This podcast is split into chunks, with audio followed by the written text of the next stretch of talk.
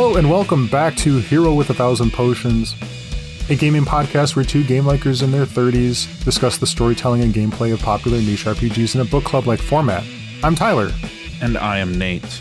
As you all know, it's Season 2, Final Fantasy VII Remake, and its parallel content in the original game released back in 1997. Today, we're going to try to wrap up Chapter 16 as we're ascending the Shinra building and maybe even get into Hojo's lab if we can.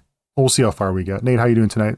I'm good. I'm just living my life, doing my things. Tyler, uh, you became that guy recently, right? Last episode, I said I'm probably going to wait and get the PlayStation 5 or not get a PlayStation 5 and put the brakes on playing Rebirth. But I don't think I was very honest with myself because just a few days afterwards, I started feeling FOMO and I got a PS5. It was defective, replaced it. Thank you, AJ from GameStop Eau Claire for giving me a no hassle switcheroony, and uh, I played the the well, the first demo. I know the second demo just came out today, and I expect you'll talk about that momentarily. And uh, it's been good. Yeah, it's been it's been fun. So I do have a PS5 now. I uh, crumbled under pressure. Other news in Tyler's life: uh, I had a problem with my throat, and it turned out I had a cyst that needed removing, and that was really gross. And hey, and this is something you don't know, Nate. I went into my follow up appointment the other day and they wanted to address this other thing that they saw in my CT scan that was in my nasal cavity. And there's a growth in there. I'm going to have that removed in a few weeks. Oh, shit. Does that mean anything for your quality of life? Uh, I will probably not get cancer in 10 or 20 years. Sweet. That's amazing. Yeah. I'm, I'm happy for you. Well, what I meant when I said you're that guy is you are that guy that bought a, an entire console just for one game, aren't you?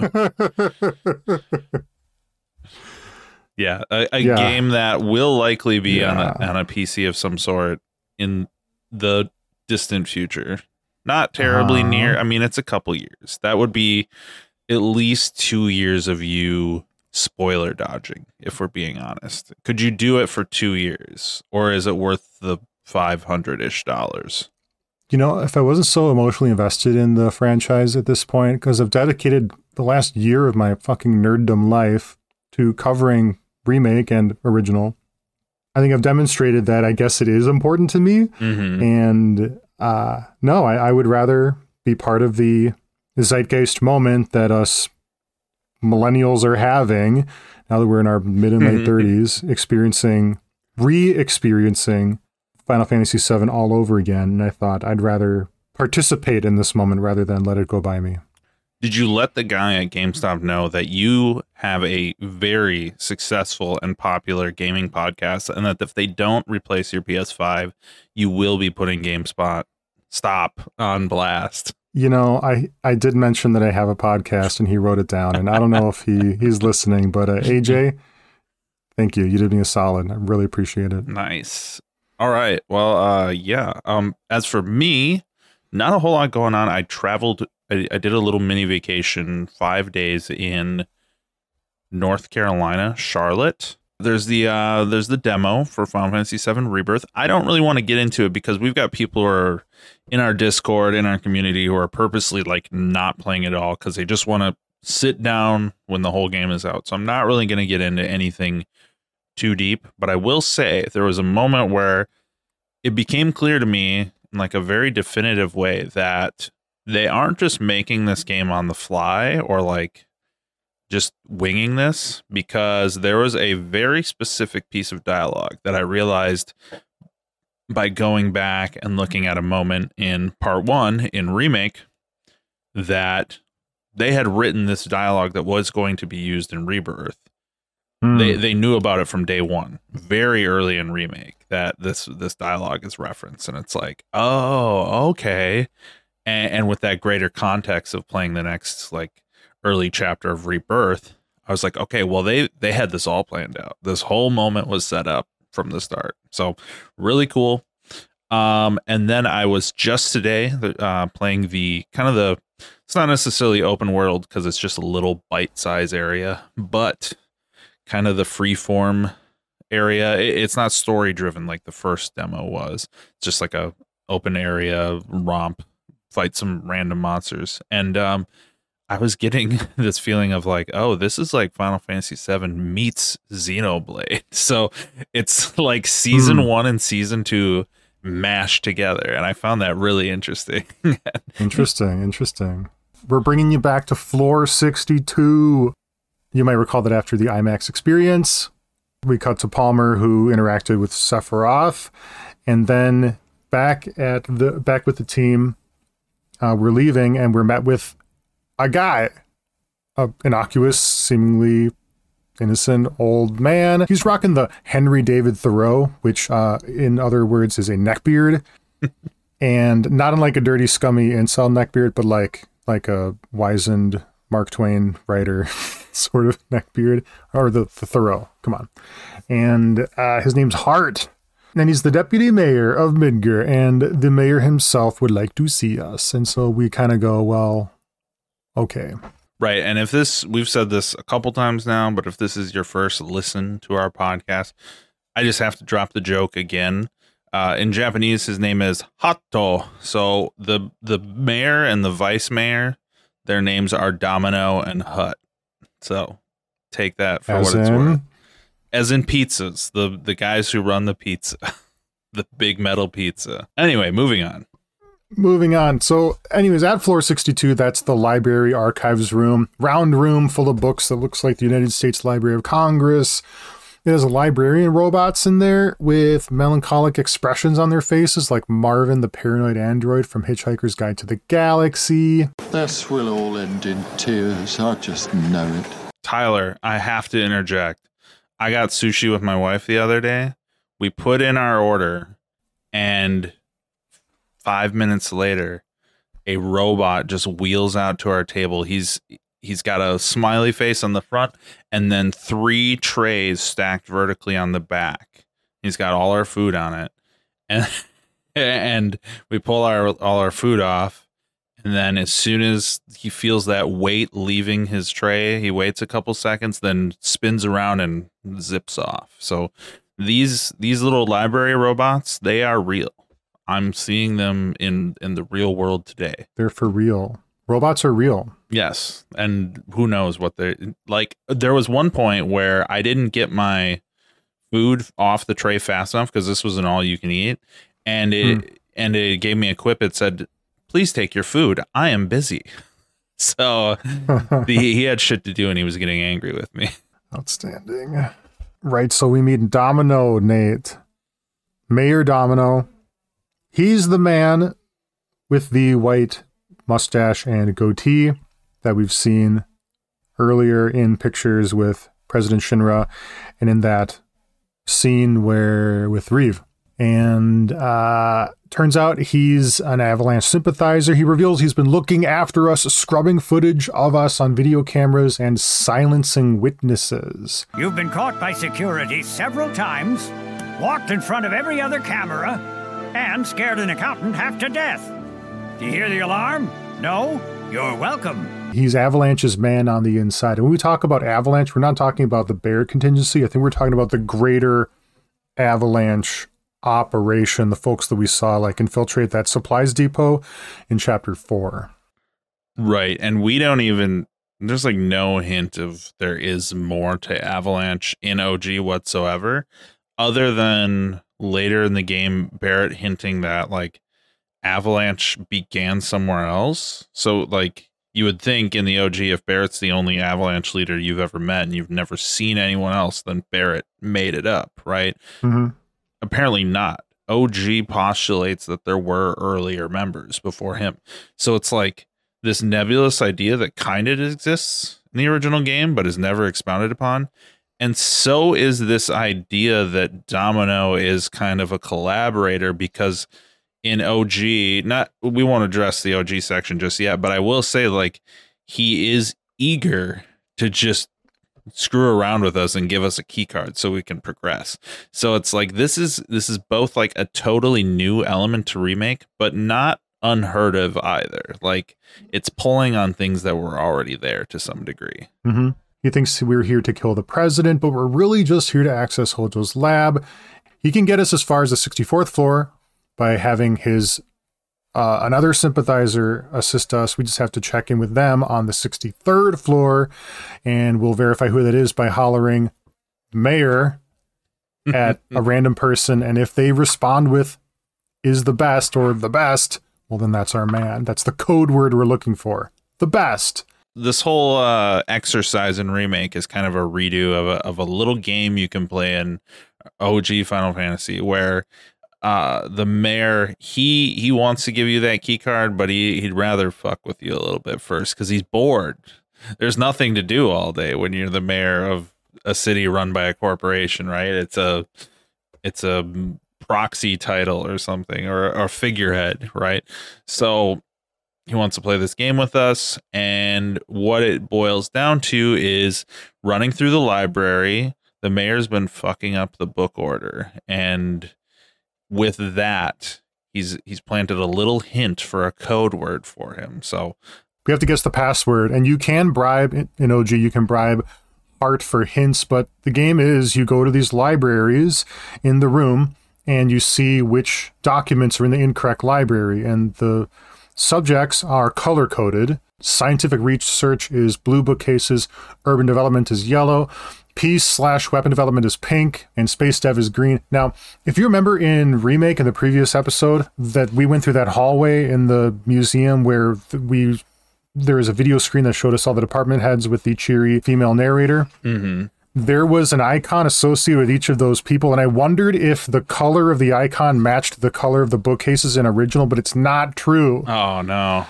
I know, I know. I'm micro reading this shit. Anyways, uh, so you find the letters from the misplaced documents to find the password. And eventually I determine that it's bomb. Originally, I could pick from best orbs or bomb because I found out that there's a B in it. And when I guess bomb, Domino goes, God, I love the sound of that bomb. I'm so angry. I'm a walking time bomb about to explode. Now go up there and make them suffer. That's when we get the keycard 65 and an elemental materia as well. Nate, how was this game for you? is good yeah and it's different each time so of all those choices you can get let's say you played the game 10 years ago and you remember oh it's bomb it might not be bomb the next time it randomizes uh, what books are out of place and where they are and everything so for me this time around it was best and I wanted to bring this up Huh. now because that leads into what's happening with the little. It's not a mini game anymore, but the idea that you're running around and saying "Mayor" and somebody's going to reply with "the best." Well, that was his thing when I got it right and I said "best," and he's like, "Yeah, I love that word, the best. The mayor is the best," and he's like, "Nobody can appreciate my genius." So That's amazing. Right. So that's what they're pulling on in a remake. This little game of like trying to figure out who the sympathizer is. Not as fun, if I'm being honest, because this in remake is like a scripted on rail sequence of you just, you know, you have to do it. Whereas hmm in OG, you can just pick every word and get it wrong 10 times until you pick the right one and not get the reward of the elemental materia. But All right, yeah. if you want to play the game, you get a little prize for it. I love that. In remake, you can bribe Hart, but he doesn't give you clues because there's no. He doesn't give you clues about who the sympathizer is. But uh, if you give him 10k, he'll give you an EKG cannon, a weapon for Barrett, whose unique ability is called Point Blank, which does a delayed explosion. By the way, listeners, if you're hearing squeaking and walking sounds around me, uh, my wife has a friend over and they are probably walking upstairs. You're just going to have to deal with it. It's great. There's we love the squeaks. So I will say, uh, you know, it's a pretty big stretch to believe that the mayor was able to constantly wipe every instance of a camera documenting our intrusion. He would have to be a wizard on this. But you know what? It's kind of maybe that's maybe he's gotten good at it over the years because that's all he has to do is just sit in his room with all of his cameras, right?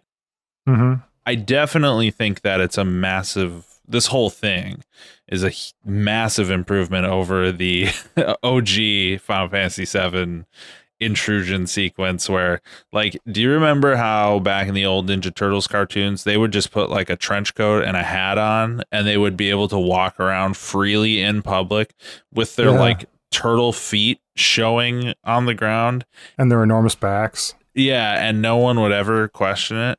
That's kind of what the old old school PlayStation 1 infiltration of the Shinra Tower feels like to some degree. At least here we have a shadow of an explanation that you can kind of believe to say, all right, okay, that makes sense. Right. Mm-hmm. And they, they even kind of give it a little bit of extra context too of like it's late, late at night. There's chaos. Everybody's working late hours because of the plate drop. The mayor's covering for us. The the whole we snuck through the the tour area because it was shut down due to renovations and everything. So like there was a lot going on to cover for us and remake, and I think that was pretty cool to add that layer of believability to it. I agree with you. Follows next in remake is a scene with Hojo and Aerith. The scene is captioned 66th floor, Hojo's lab main level, where we get him questioning her about the promised land. She says nothing. He's she's very composed in this scene. She's in this glass cylinder. It's not filled with liquid or nothing. She's just in this glass enclosure. He's gaslighting her, provoking her by talking about her mother as if she were a lab rat. And some of his quotes are just awful in this scene. He goes, How would you like to see your mother? And she does kind of react to this. And he goes on to say that he's retained her corpse and it's back here in the lab in Hojo's possession. Would you like to see your mother? Albeit through the lens of one of my microscopes. Did you really think we'd leave such a precious specimen to rot in the gutter? And as he's talking to her, he's throwing himself at the glass enclosure she's in, like taunting and gawking at her like a kid at a chimpanzee exhibit. She's he's like he looks just mad and depraved and and it's gross. Like he's terrifying and pathetic and and uh, it really shows you his true colors. Yeah, and I don't know if he was this way to this degree in OG. He still says some pretty disgusting stuff in original, and he has mm. like hmm. his little snicker animation where his head just kind of like, you know, you yeah. can imagine, but not like this. Um, I mean, we we know by the end of OG, he's a pretty gross dude, so whatever, you know, it's good but it kind of reminds me of in Parasite Eve. There's uh, the Doctor Maeda, and he's a cool dude. He likes Aya. He helps her out, and then he comes back in the third birthday, and like he's this Aya obsessed fanboy creepo that's just like always like, oh Aya, your jeans, they're so beautiful. You know, it's oh just like, God. okay, okay, too much, dude. So I don't know if that's just like once you start adding in that like like we've said they're no longer Lego characters or something that you have to find more expressive ways to communicate their ickiness. But I, I liked it being that Hojo was a little bit like you knew he was evil in OG, but you didn't know how evil he was until later in the game, right? Mm-hmm. And I'm, glad you mentioned it because I do want to talk about his appearance actually, because he he looks evil, and even in OG, his model, he looks like a mad scientist. He, he's got this bulbous forehead, and and his posture is very uh, like hunched forward, and he's got the the snicker animation, and uh, I think he was rendered quite recreated quite well in remake here. I think which is I think especially challenging for this particular character because all of his character is in his face. I mean if you if you like paint it over his face and like I don't know just like a black black paint not like blackface but like just just ignore his face and look at the rest of his body he's a guy in a lab trench coat and so all of his character is up is in his head and his head as created in remake is really really great i think as far as like producing character and interesting features. He's got ugly creases on his face. He's got long, oily black hair. He's got that gross lock of hair that comes down his face in the front, also like it does in OG.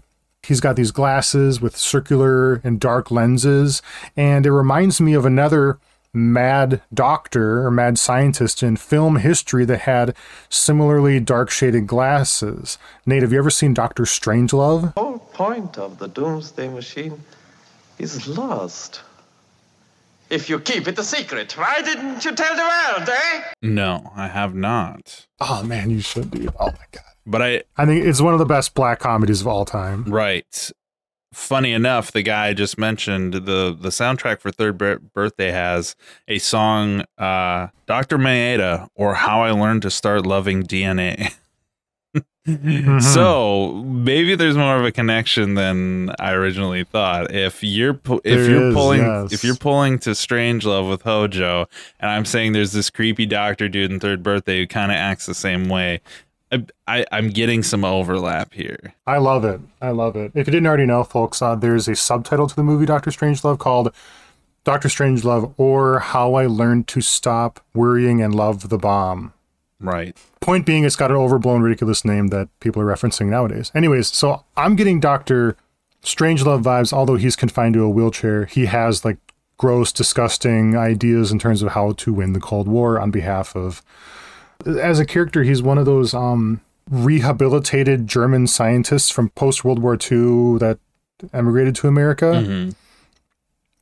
He's one of those types. Anyways, uh, fantastic movie. Check it out. I'm thinking of another 90s Squaresoft RPG where a man with slicked back, black hair, and a ponytail and a lab coat can be seen looking at a young girl in a test tube. Who am I talking about? Dr. Kim from Xenogears. Yes. uh, I'm wondering. There was a time when the development of these two games overlapped and even potentially were the same game, right? Isn't that Fascinating, Nate. Fascinating. so? Is he a leftover? I don't know. We're we're. I mean, this is there's no basis. We are just having a good time here. I'm not pulling from anything meaningful here. We're just having fun. all things considered, creepy dude, weird name, Hojo. Hojo. For me, it evokes a sense of like madness or foul magic. Like I know Mojo is like libido or magic power. Are you are you feeling any of that in the in the name Hojo? No, it's actually a pretty normal Japanese surname if if you look into it. But most people refer to it like he is a professor, right? And whenever you, we we in the game will learn about his predecessor, uh, Professor Gast, and no one ever talks about Gast. They never just say, "Hey, it, it was Gast that did that." They always say Professor Gast.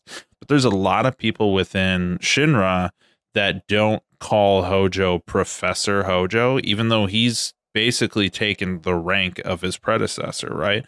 So it seems like the way his name is used is kind of used disrespectfully in a way. Like people don't want to give him the same respect as the other doctors that preceded him. So it's almost like nobody's really comfortable with what this guy does in the company and he's not particularly fond of any of the other functions of the company in turn like all he really cares about is the science right so Right. i think there's this disconnect where like his experiments are no longer this the previous doctors Gast and there was a crisis core had another doctor right Hollander. Hollander, right?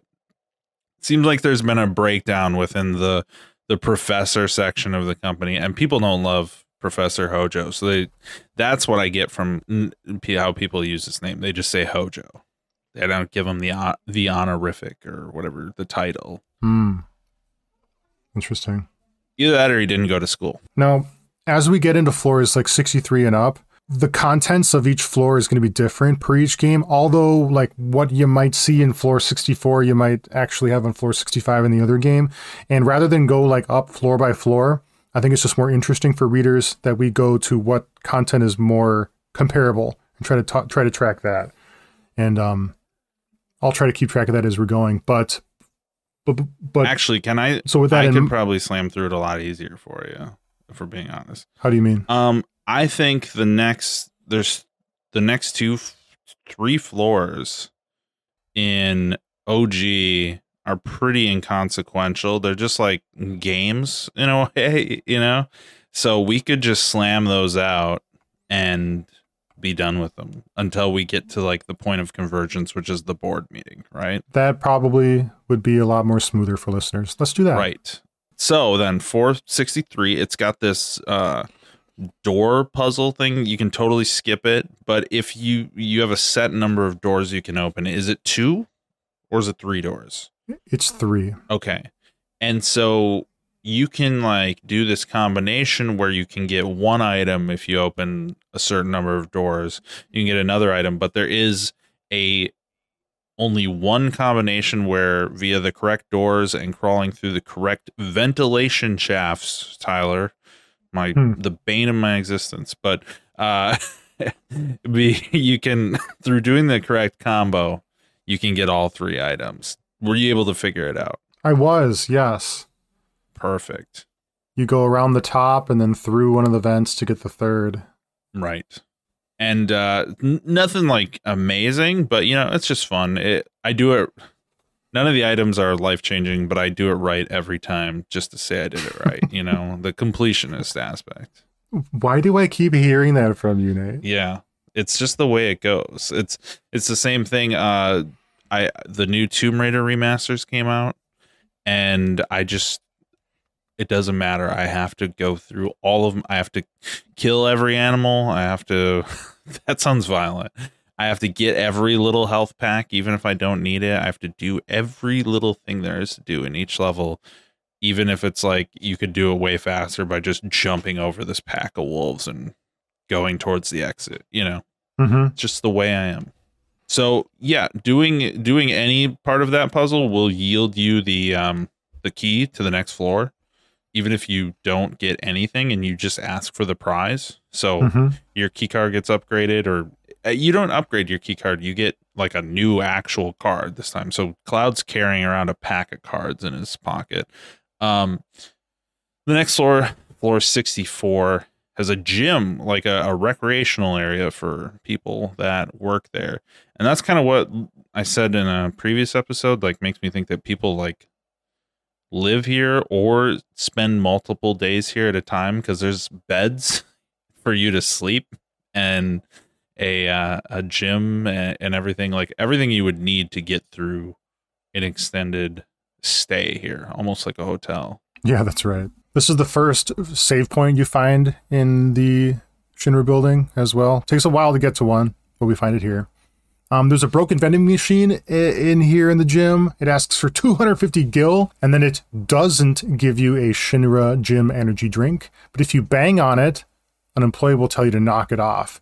And if you come back to the machine after banging on it, when you return to Midgar at the end of OG Disc 2, you will get a speed source and a mind source, which, when used on a character, permanently increases that particular stat by one point. Nice. Now, in this upgraded version of OG that we have on the Switch and PC and everything, uh, in the gym, there are weightlifting benches that have actual 3D geometry on like the arms. Like if you're going to do a fly, right? There, there is some sort of geometry just there where the arms would be moving, whereas everything else is our typical pre-rendered pixelated background but as all of our character edges are in HD, so is this uh, gym equipment. So it makes me wonder: was there some sort of weightlifting mini game planned for the area that they ended up cutting just at the sheer size of mini games they already had Hmm. in, in this section of the game, like puzzle hunting, password hunting, all that stuff? And it's like, okay, stop. Not another mini game, guys. It is interesting that this floor is in between, sandwiched in between a couple mini games, and it makes you wonder why. and there there is no mini game on this floor to get a new card key. The card key actually skips a floor on this one. Mhm. So yeah, it's weird. You can invade some of the lockers in the locker bay. One of them's got an Ether, another is a Phoenix Talon, but then a third unlocked locker has a megaphone in it. Now, in your first playthrough of OG, you're probably thinking, well, that's fucking weird. but people who've played OG, or yeah, people who played OG know that uh, megaphone is Cait Sith's weapon and that this particular uh, megaphone in that particular locker will be uh, that character's ultimate weapon when you pick it up again, assuming you do, at the end of disc two when you return to Midgar. If only Cloud had picked that damn thing up. What, what do you think? It's like, oh, th- maybe this is for the cheer squad. Yeah, I mean it could be at this point because we're we're in like such a weird area of the building. Uh huh. And then lastly, we have floor 65. It's just a floor completely dedicated to a model of Midgar. Mm-hmm. And we we actually saw this as part of our like Shinra history tour in remake. So this scene, this thing does exist in the scope of remake, but there is no mini game. Well, not even really a mini game, but just there is no action associated with it. You just walk by and comment on it in remake. Mm-hmm. You simply pick up pieces from random chests throughout the floor, and when you put them all into place, you earn that key card, key card 66. There are random battles in this room, and uh, they uh, they're just sortipedes. At least in my case, they were sortipedes. Right. And then this grants you the card to the next floor. So it kind of begs the question like we're getting these cards. What why? what is the function of like, hey, we have this Midgar model, but I'm hiding all the pieces to it. And if you can get all the pieces, you can come to my floor. But also I might try and murder you while you're doing that. I want to know who set this whole system up because like what if a dude's just late for a meeting and he's like, "Oh shit, I forgot my key card. I'm gonna go. I'm gonna go to Bob's office and get another one." And then he just gets murdered by sortipedes. So it's a weird place. Should have taken the tube elevator. Yeah, exactly. So, uh, but what I will say about this, uh, the model, this was this was something that it's weird to wrap my head around because when you finish the whole model, there's still one sector that just has like a crack in it and like a gaping hole. It doesn't look detailed and lit up and robust as the other sectors. So as a as a kid, I'm thinking to myself, that's sector 7. They updated the model that night for the plate drop. Makes sense, right? Mm-hmm. But it's not in the right spot if you count the sectors. That is sector 6, which we know from playing remake from the expanded storytelling of everything. That's the collapsed expressway, the the plate drop during Midgar's construction. And so this was in the story of the game, but like where? There's nowhere else where they talk about sector 6 being this like plate accident from decades ago, right? Is there? Have you seen it anywhere else? Not that I can think of. Right. So it's interesting that that's in there in that way that like it's in the lore, but they just never bothered to put it in the game. But it's like on a mid it's on like a Final Fantasy 7 lore bible somewhere back at Squaresoft HQ, right? And Mhm. there is a little dialogue that if you click on it, Cloud says, when Shinra finishes Sector 6, their plan will be complete. And I don't know what that means because that implies they never built Sector 6 in the first place. So uh you would kind of you would think like oh if your your whole big plan is to build this utopia and we just have one more sector left to build you probably wouldn't want to be dropping other sectors at the same time.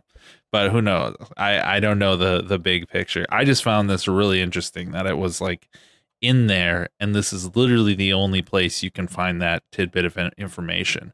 But it's like when you go back to sector 6 in OG and you traverse those two screens hell yeah there is a completely collapsed expressway with the construction equipment trying to move it that's been like abandoned so yeah it's crazy so that's that's kind of our OG puzzle floor journey, and the next floor is one of actual consequence again to the story.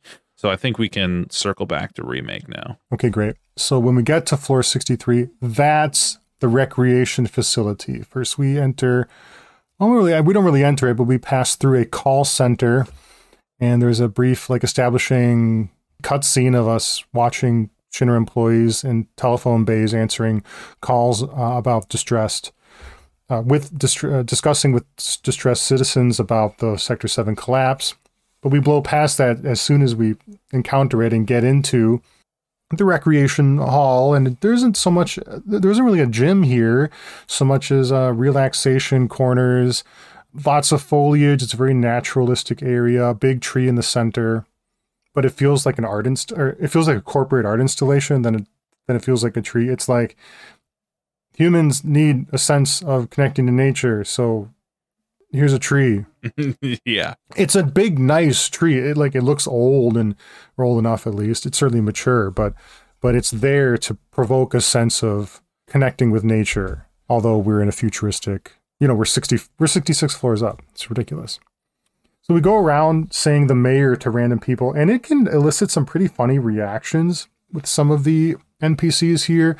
For example, the cafeteria ladies like mayo. No, we don't have any mayo here. And shame on the cafeteria checkout lady for not having mayo at the cafeteria. Yeah, it's like one of the most basic ass condiments you can want on your sandwich.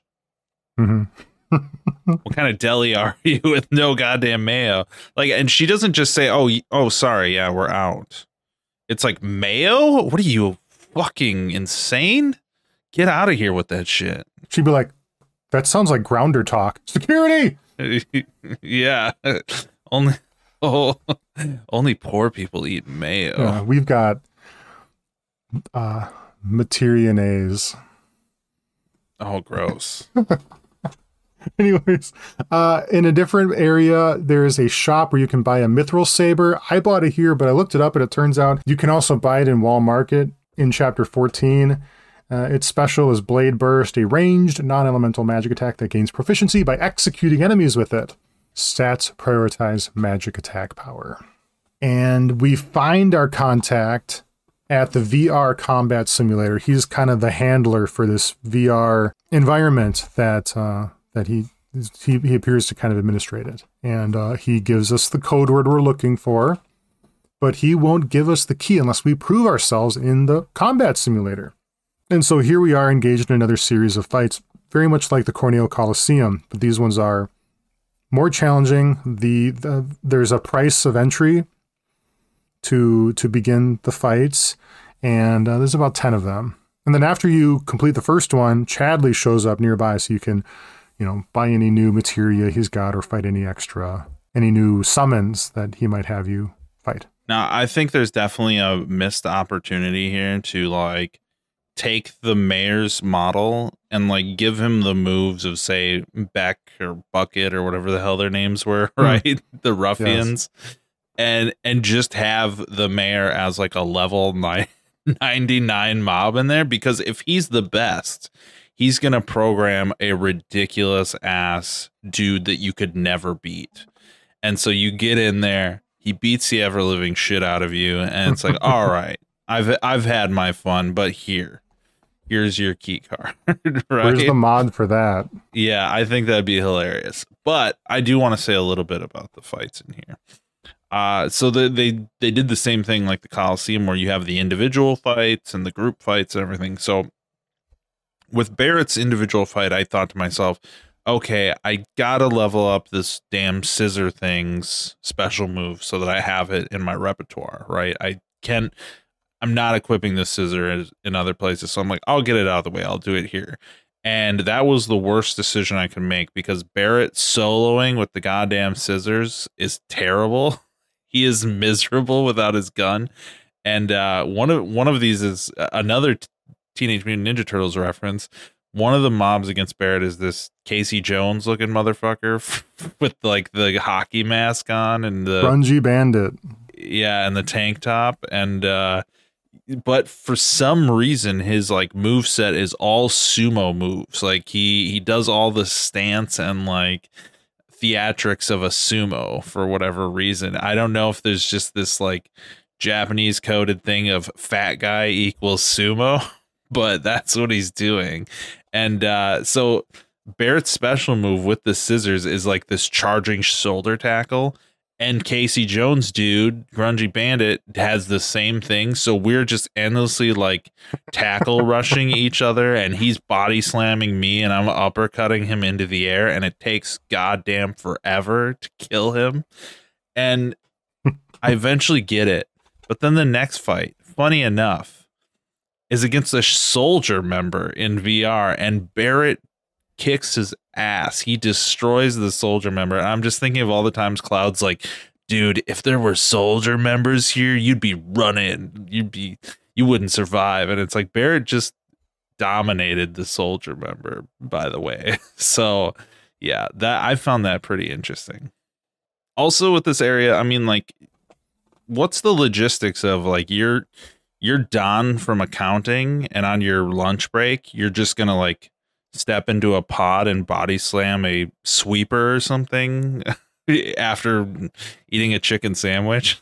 I don't know why is this thing here and not like at soldier barracks or something. I, I think it's a little out of place. It is a little out of place.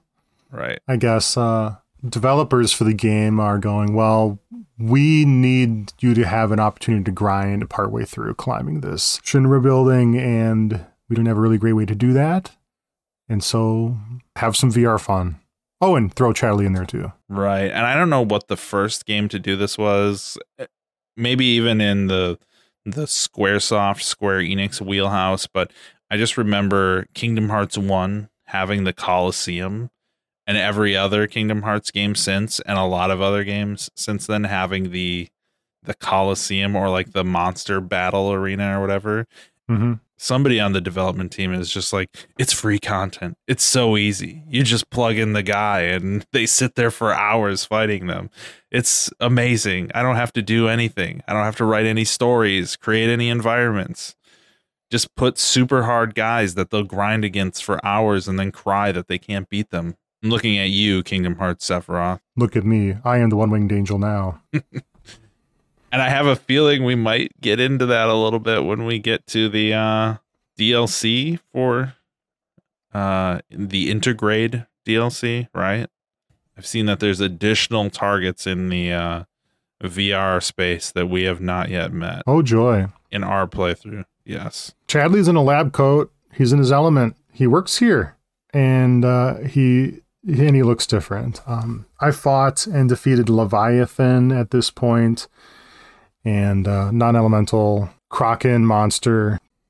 So we get the card from the guy, the guy who hollers the best. And as we're getting out of the rec hall floor, uh, we run into a few Shinra grunts that recognize Cloud. Cloud's head hurts and everything goes kind of staticky for a bit. And then one of them says, Stay here, we're going to go get Kunsel.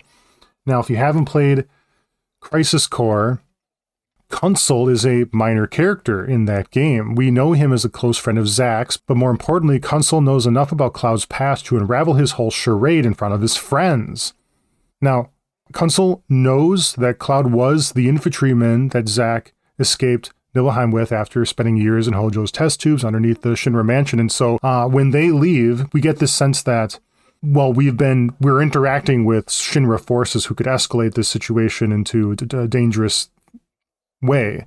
But, and, and Cloud's like leaning into that sort of train of thought, but but we know, um, you know, if you've played Crisis Core, you know that he's going, no, well, I've got, I've got an additional reason for getting out of Dodge before they go bring Kunsel to us, and so we leave. Okay, so you played Crisis Core more recently than I. Does Kunsel know about the like test tubes and Zack escaping and Cloud, all that stuff, or is it just this like, oh, I remember you, Cloud, and Kunsel will know too you're the infantryman guy.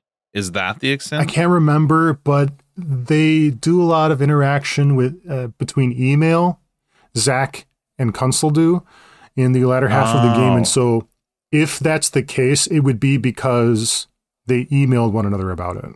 Right. Okay. Yeah, that does make sense. Because I don't remember a specific scene, but there could be some sort of like, yeah, I'm traveling the country with Cloud. Yeah. Right. Yeah. So yeah. Yeah. Okay.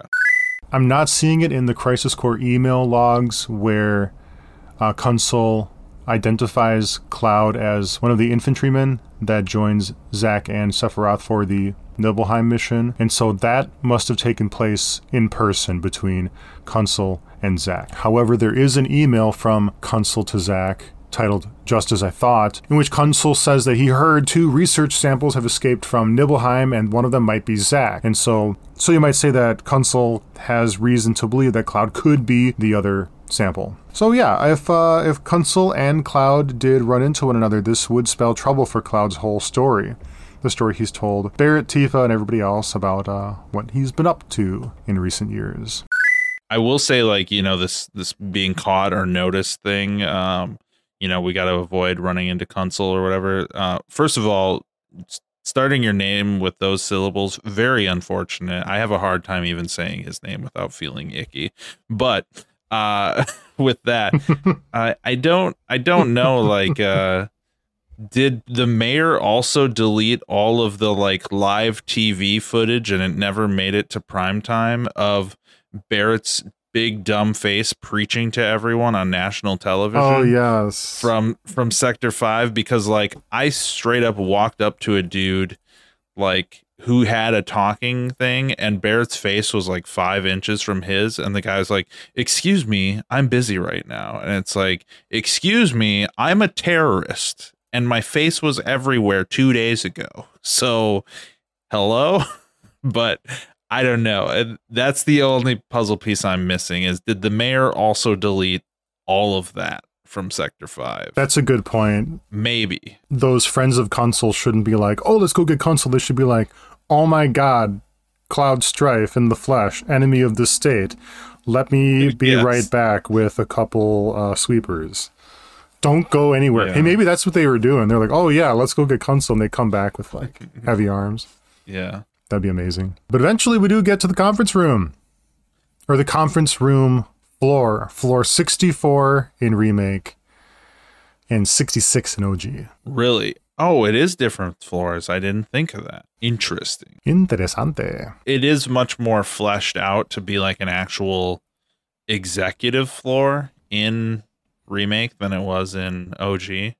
In OG was kind of this like smashed together mult a lot of multiple different things going on in this floor in OG to the point where I can see them maybe putting just to spoil it the giant alien corpse on a separate floor than where you're having your executive meetings Mm, hmm like you're you're trying to work out a deal with the uh the ambassador from Junon, right? And he's oh, your meeting will be in 10 minutes. All right, I'll just walk around and he sees he walks around the corner and there's a fucking alien corpse in a test tube there and it's like, "Oh, wait."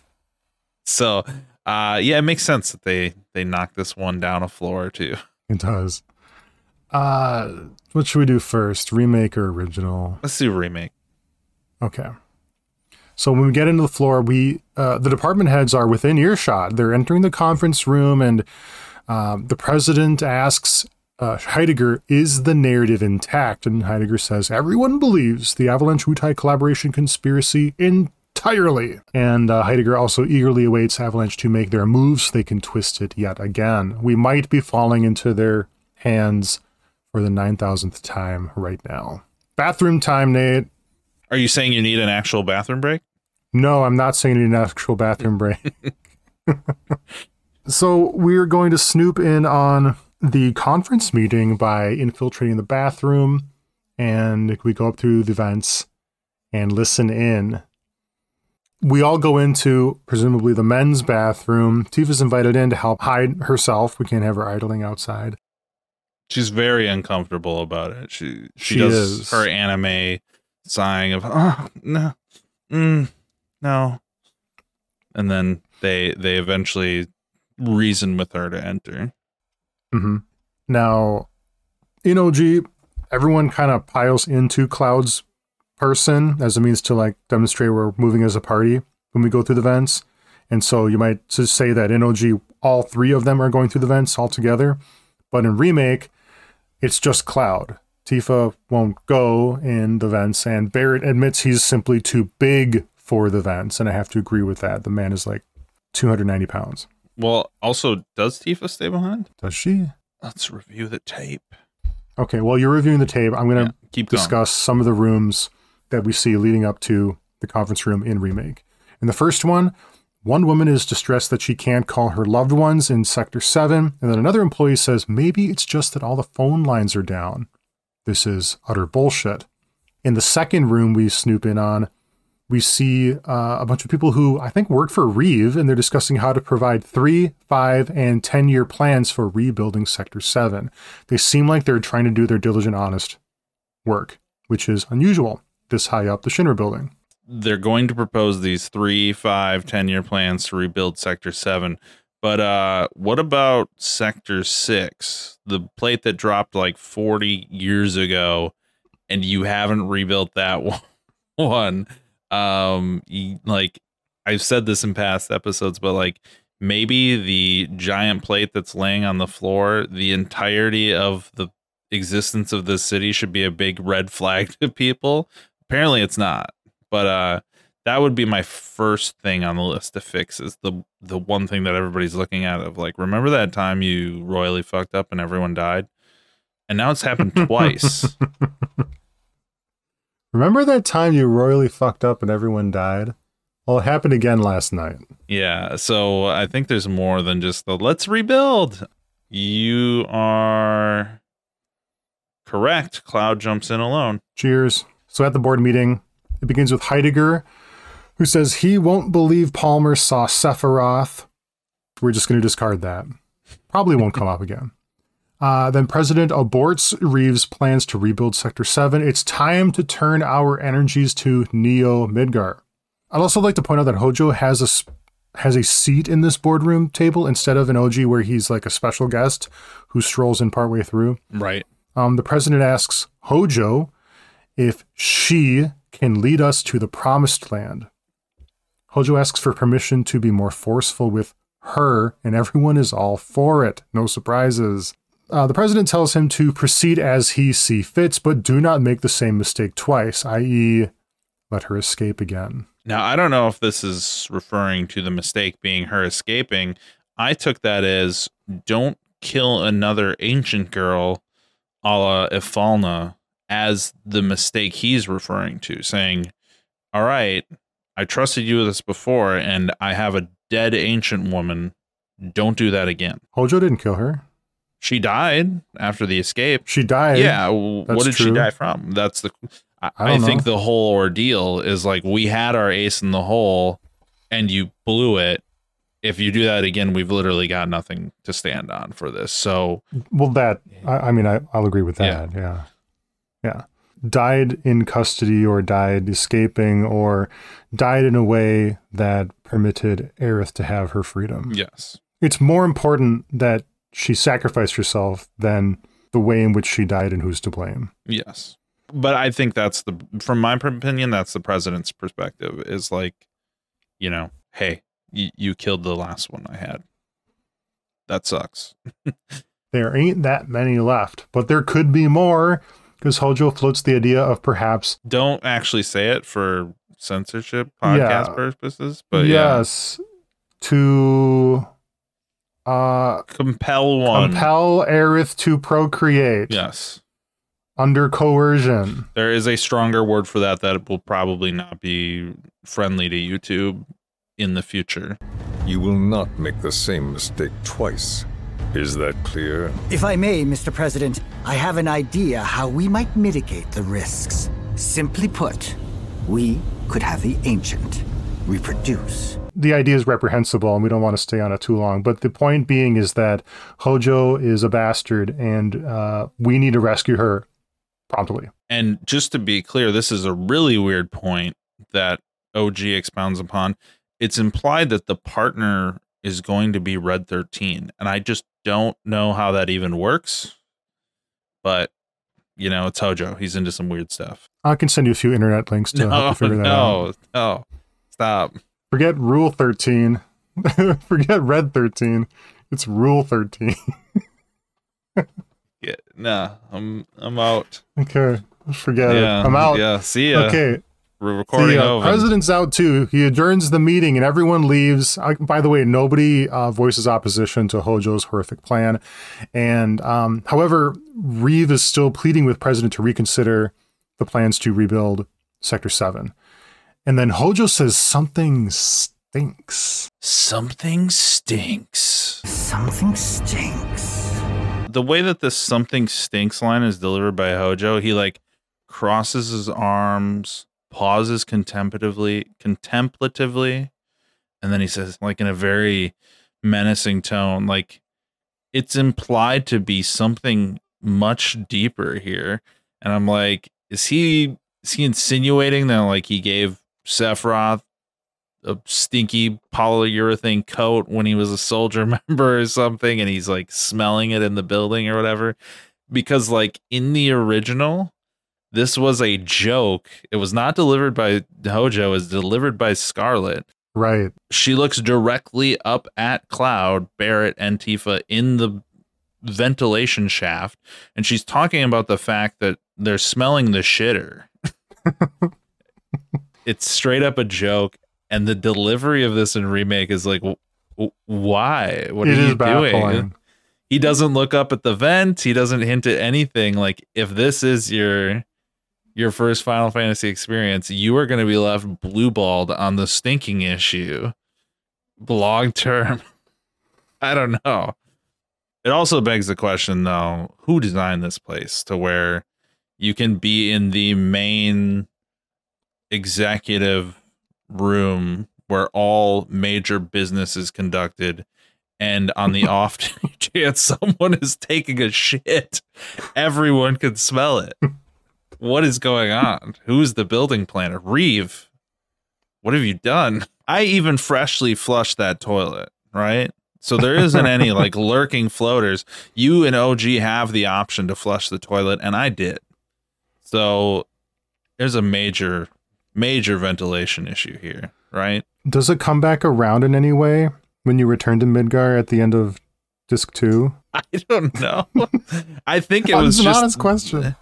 I think it was just one of those stupid OG Final Fantasy VII jokes of like eh, almost like the the the method of your infiltration was to hop on a toilet and climb through the the bathroom vents.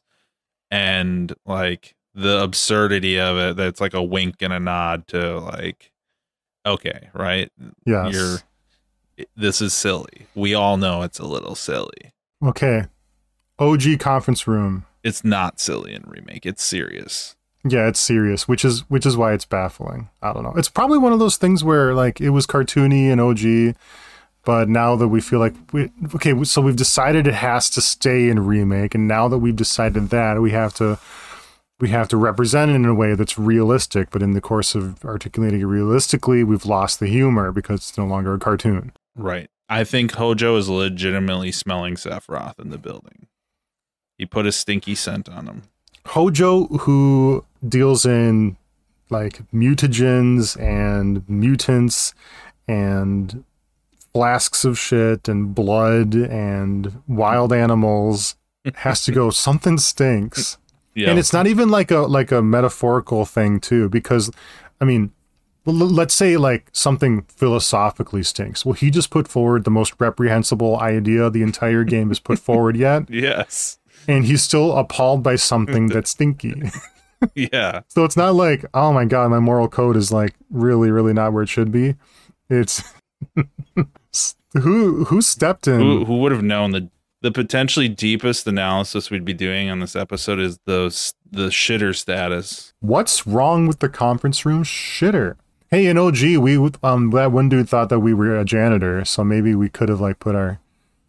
There could have been a plumbing mini game where we're like, okay, well, we are the janitor for a while, so let's just try to, you know. And there's a pl- there's a plunger meter, and the and the shit pushing through the pipe as you rapidly push the X button, and then you got to swap to the next button because you're using the other hand to, to to flush the toilet, and Is there, is there a bigger B plot happening here of the janitors all being on strike and nobody in the building has a fucking Uh-huh. clue?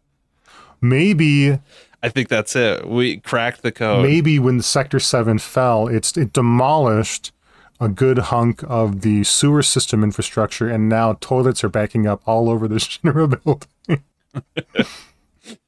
Or that's where all the janitors lived was Sector oh 7. no! And that's why Reeve was pleading, begging, don't do this. We're gonna have no fucking janitors working here, boss. All right. Can we can we just get into this game, please? It's time to get serious, everybody. It's OG conference room floor time, floor 66. So when we arrive in the floor, the screen of the floor is quite wide. We can see a lot of the floor when we get to floor 66. And we see in a corner of the screen department heads entering the big room in the center. And we can talk with other employees walking about. One of them says it's hard work being a secretary, but you get to rub shoulders with handsome fellows. And then another one says something in the bathroom stinks. That didn't take too long. so we go in the bathroom. You can flush or climb into the vent, or both, I guess. And then we peep in on uh, board meetings from the vents. Were there other rooms that we snoop in on before we get to the conference room in OG? No. Okay. But we do navigate more vents. There's a materia in there too. Yeah. Once we begin the meeting, Reeve estimates it's uh, that the Sector 7 collapse cost 100 billion gil in damage. And then President Shinra says, We're not rebuilding. Instead, we're going to focus on building Neo Midgar. And to fund a planned budget increase for Reeve and Scarlet's departments, we are going to increase everyone's Mako energy bill by 15%. Reeve pushes back, saying it will sow resentment among the people, but President Shinra brushes it off. It is here when Hojo enters the room and briefs uh, the board on his experiments with Aerith now that she's back in his custody. Says she's not as good a specimen as, as her mother Ifalna, and that his experiments could last as long as 120 years. So he asks permission to uh, breed her um, to produce more resilient test subjects. Fucking what?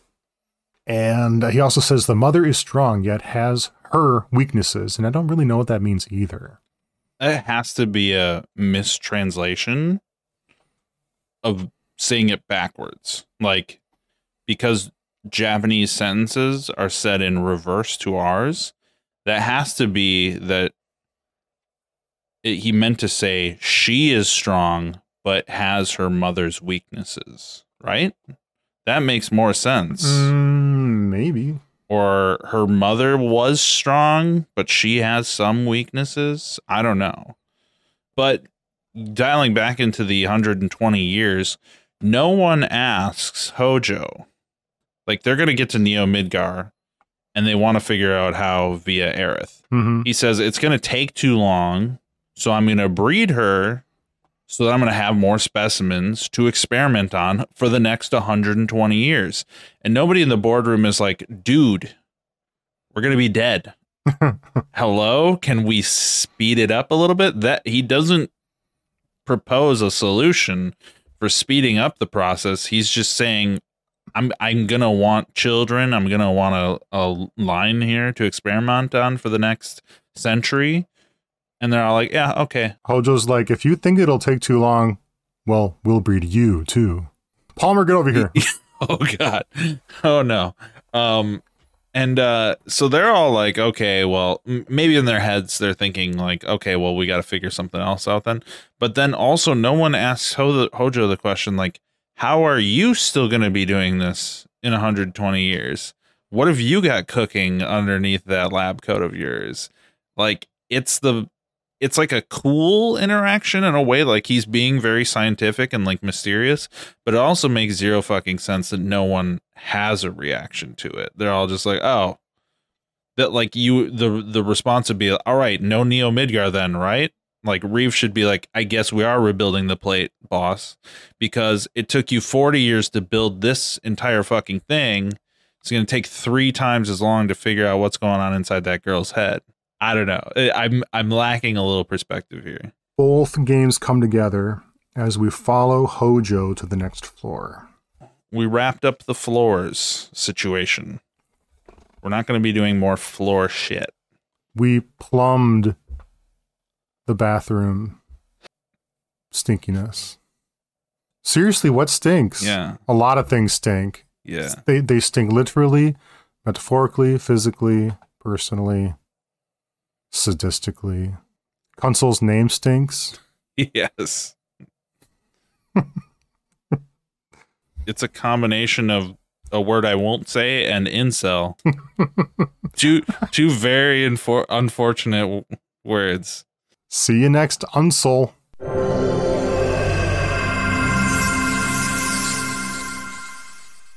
Thanks for listening, everybody. This episode has been a production of Gunblade Guys. That's us, Tyler and Nate. Now, we didn't get as far as we thought we would. We thought we would get, uh, we would begin next episode with Hojo's lab because there's a lot to unpack. A lot to unpack. A big fucking landmine that threatens to destroy the podcast entirely if we don't figure it out together. It's literally Meteor. and it's going to be a Meteor episode.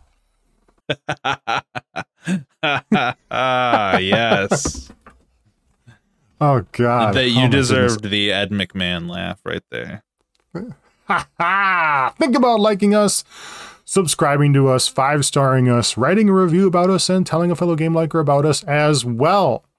Join the conversation with fellow fans of the show on Discord. Catch us on Twitch and YouTube under the name Gunblade Guys, and find a link to our Discord server in our podcast description paragraph.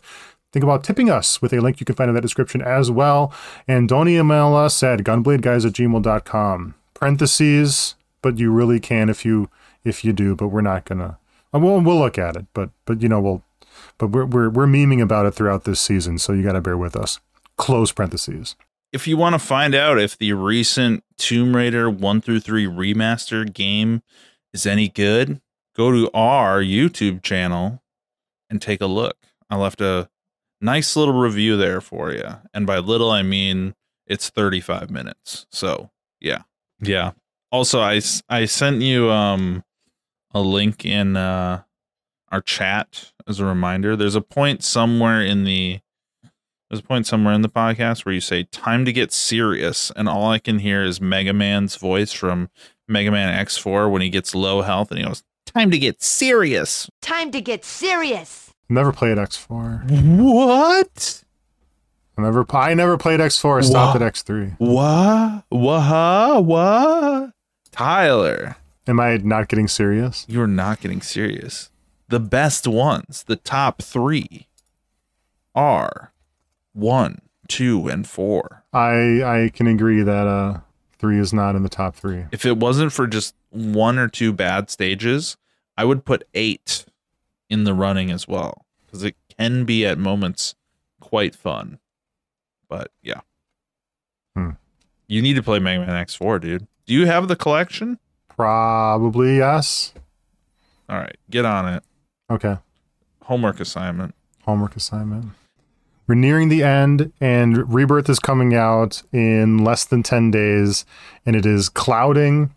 It is it is casting a pall over this, a pall of distraction over this podcast in a way that this podcast has not seen before and will probably never see again. Yes. It is a very interesting time to be reporting on the Final Fantasy VII uh, remake verse right now. There's a lot. There's a lot going on. There's a lot. The, and and just other games too. It's it's a confluence. Do whatever the hell you want with this shit.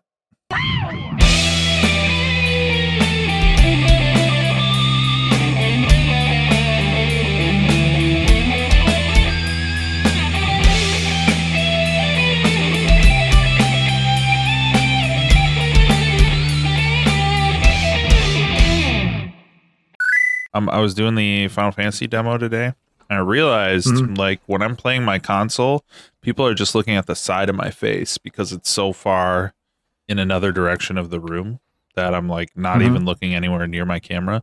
So I'm now thinking two camera setup. What does that what does that look like for my life to have a two camera setup? And I'm looking at you tell me, man. looking at a Elgato Facecam true full HD webcam for live streaming. My thing is I bought this like $60 um Logitech webcam or I think it was even 40 bucks if I if I'm being honest. And like it's nice, but I look fuzzy as hell. Like it is not it gets the job done, but it's not like HD video at all. And it's like, do I want to upgrade to something more legit? I don't know. Is it, it would a better camera mean that my like Zelda light in the background doesn't just look like a blaring sun? Who knows? So something to think about. And the whole time, me and my wife were just like instinctively looking at each other and being like, uh, are we moving to Charlotte now? Are we going to move here?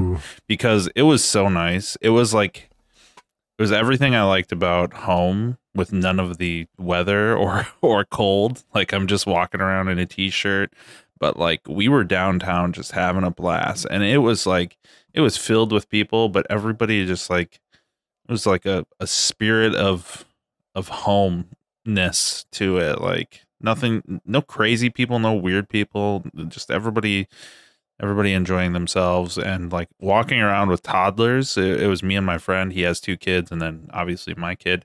And it's like there wasn't a single second where I was like, oh, I I don't feel completely comfortable just walking the streets with my three year old. So, uh, Hmm. yeah, definitely, um, definitely a big difference from some of the places we have lived here on the East Coast. So that was very interesting, almost like a serendipitous moment that, like, in several cases, my wife and I didn't even need to talk to each other. We just were like, "Oh yeah, yeah, we're we're both feeling this right now." As we explored the town and went around and did things went to parks, went to like naturey, woodsy areas too to have the kids play. Went to some malls and everything. It's like it's got it all. It's great. Great. All right, I got your your big ass document open. Uh, yeah, It's it's, a it's a lot, dude. It's 20 to 22 pages. Just think about that. No. it almost made me think like okay wait do we actually need to cover this now so i don't know i think both you're going to be on a little bit of a delay i heard but i think we're going to have to have a conversation of like what are we going to do about this are we going to do like a one-off episode after we just both slam it or are we going to take a step back and do this thing i think there's a serious conversation to be had about that we'll see All right. I didn't think you were sweet on that a few I- one or two months ago. I remember hearing you say, "No, I'm just gonna I'm gonna tear through it. I uh, I'm not gonna well i am going to do that pace through it." I am going to do that. But do Uh-huh. we circle back and re-tear through it again right after? Maybe we'll need to. Maybe, Maybe. it's so Maybe. juicy. What I will say though is I don't even just seeing what I saw from the demos here, I don't know that it'll really behoove us to do the the dual coverage if we did do rebirth. I, I'm feeling enough detachment at this point that it's just it's doing so many new things. It, and and and not saying that in a spoilerly way like even just minutes into these demos like in a really good way you're going to the same places and you're looking at the same locations or whatever but there's so much like added spice to every corner that it's like this is just it, it's just new right? You know? Hmm a- and you know okay so this isn't a spoiler but the demo area is junon right? We all know that exists it's not a spoiler to say that that we will be visiting this area. And it's like in the in the og 7 it's just a world map. You run from one location to the next. You get in random battles so, but it's like here it's a whole open world playground. So it, it's almost like we're going to be doing coverage and like there's just going to be huge swaths of like there is no game here in OG. Like we could do several episodes without even touching OG. So I don't know how that'll play out. Um, it'd almost be like OG will be an afterthought, and we'll just like it's like a Cliff Notes kind of thing to just tack on at the end or something. But anyway, All right, we can think about that. Sure. Going back to the dick pulling game. Uh, sorry, I shouldn't say that. And he's gaslighting her, provoking her by talking about her mother as if she were a rablat. A rablat.